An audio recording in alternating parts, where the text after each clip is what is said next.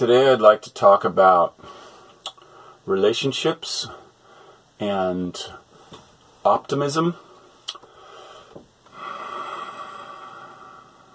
So, there's a idea that was coined by John Gottman that we that a successful relationship has a quantity of about five positive emotions and positive interactions to one negative.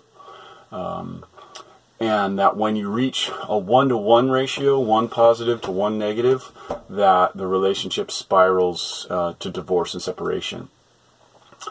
And they did this test where they studied um, 10 years earlier, they studied uh, these couples just for 15 minutes and they rated the number of positive and negative interactions that these newly married couples had to try to predict how, um, what chance they had of success in marriage.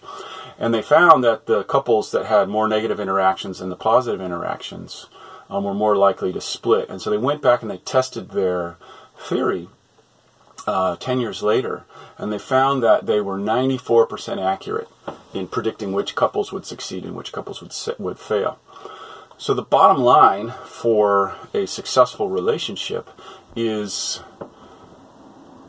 having positive interactions with one another. So, those interactions can't be fake. You can't be um, Pollyanna and just pretending that things are good when they're not.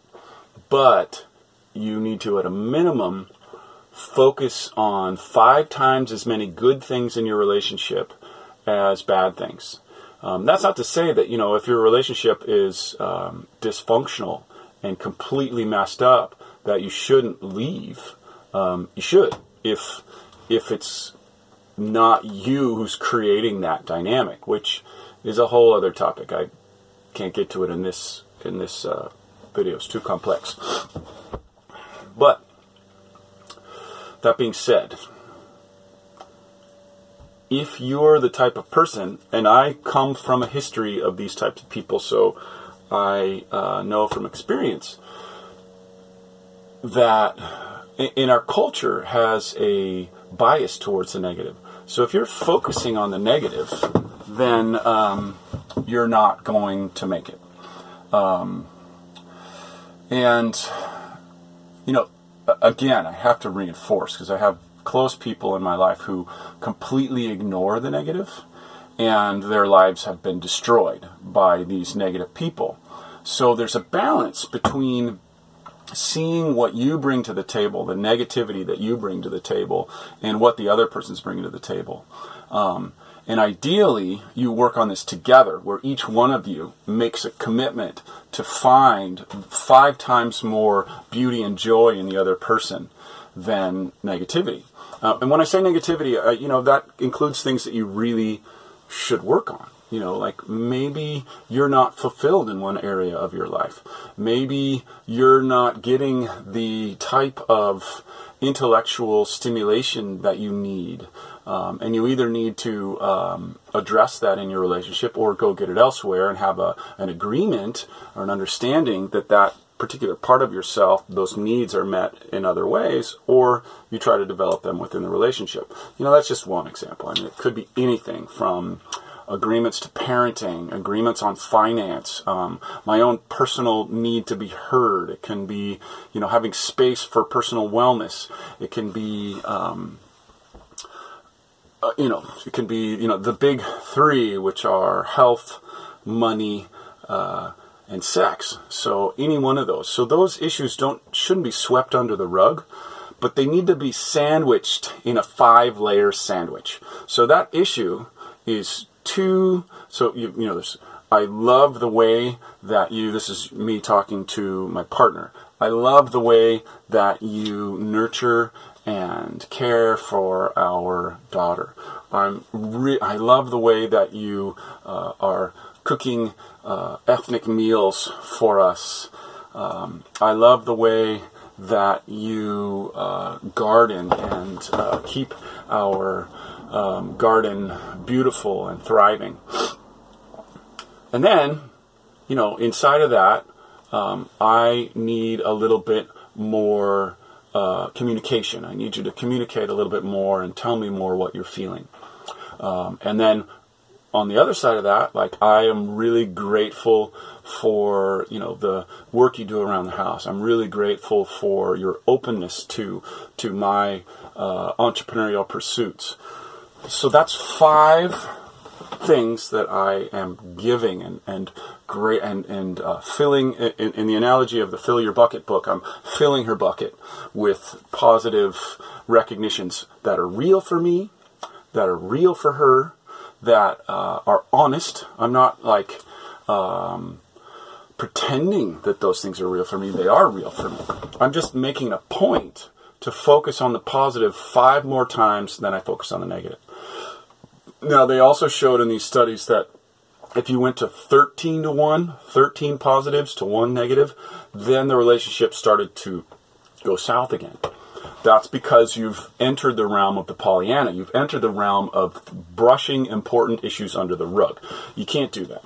Um, and John Gottman's new book will point to that, uh, his Eight Dates book, um, which he really encourages you to uh, talk about everything so that you really, you know, you are honoring, you are loving one another, you're coming from a positive place, you're interacting with one another, and you're also talking about the sticky stuff that's difficult. So you have to do both.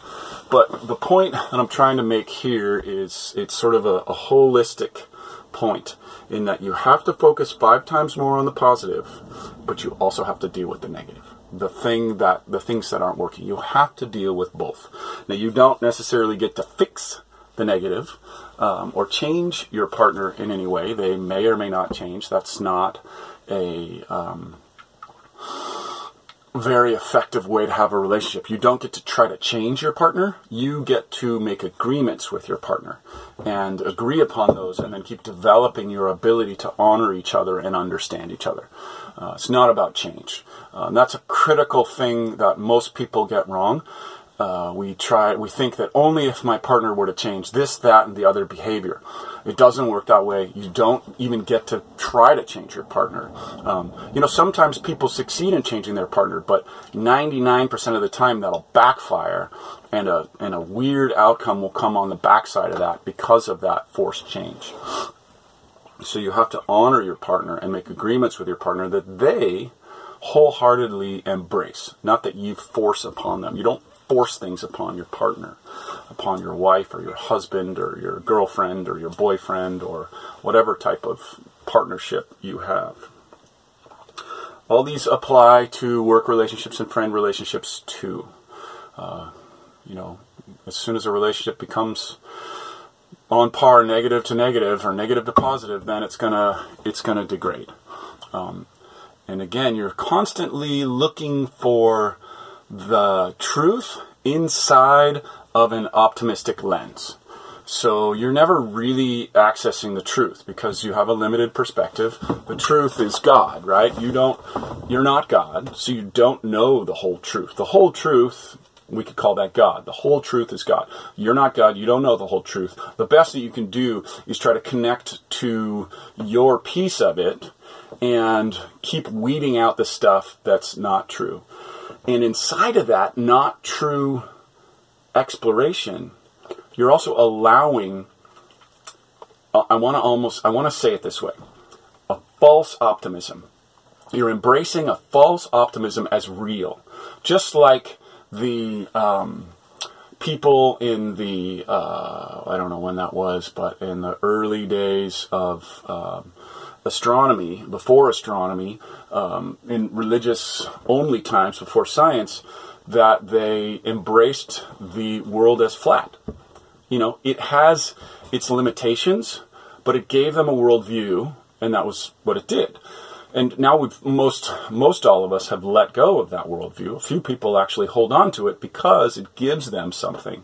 Worldviews give you something. Flat earthers have a community they have a uh, they have the internal justification of their own righteousness. They can be right, and they can look at other people and, and scoff and say how silly and stupid they are, and reinforce their own ego.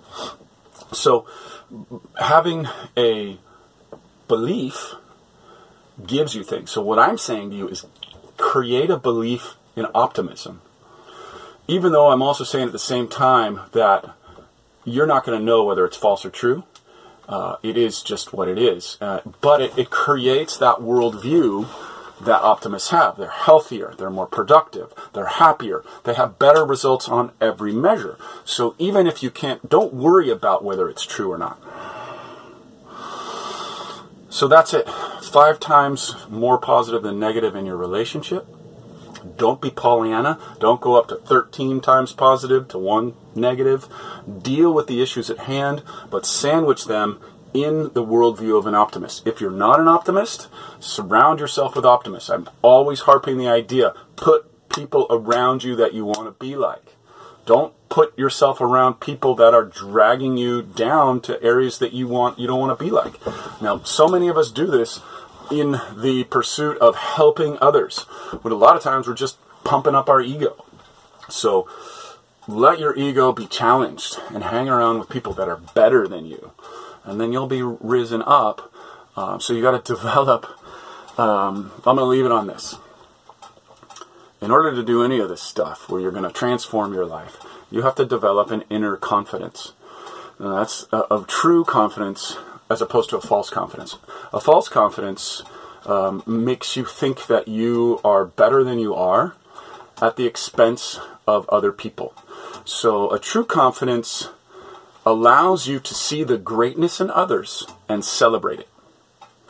So if you're noticing that you're seeing the greatness in others and feeling um, worse or bad, or like you want, or they're like you want to attack them, um, that's a false confidence. Uh, so you have to let that false confidence go, and then start to really dig for the true confidence. And true confidence is built brick by brick. It's not built. It's built workout by workout. It's built difficult conversation by difficult conversation. It's built, uh, you know, um, exploration by exploration and experimentation by experimentation. And self reinforcing transformation of your own internal monologue again and again and again. But it doesn't happen overnight. I mean, big successes help, uh, but big failures could just easily take you the other way. So you've confidence is built in lots of little steps and lots of little reorientations of the way you think about yourself and others. I hope that's helpful. Please subscribe and uh, send me questions. I need questions. I'm trying to figure out what to say to you guys based on what's coming up for me, and I'd rather have you tell me what's coming up for you. Have a great day.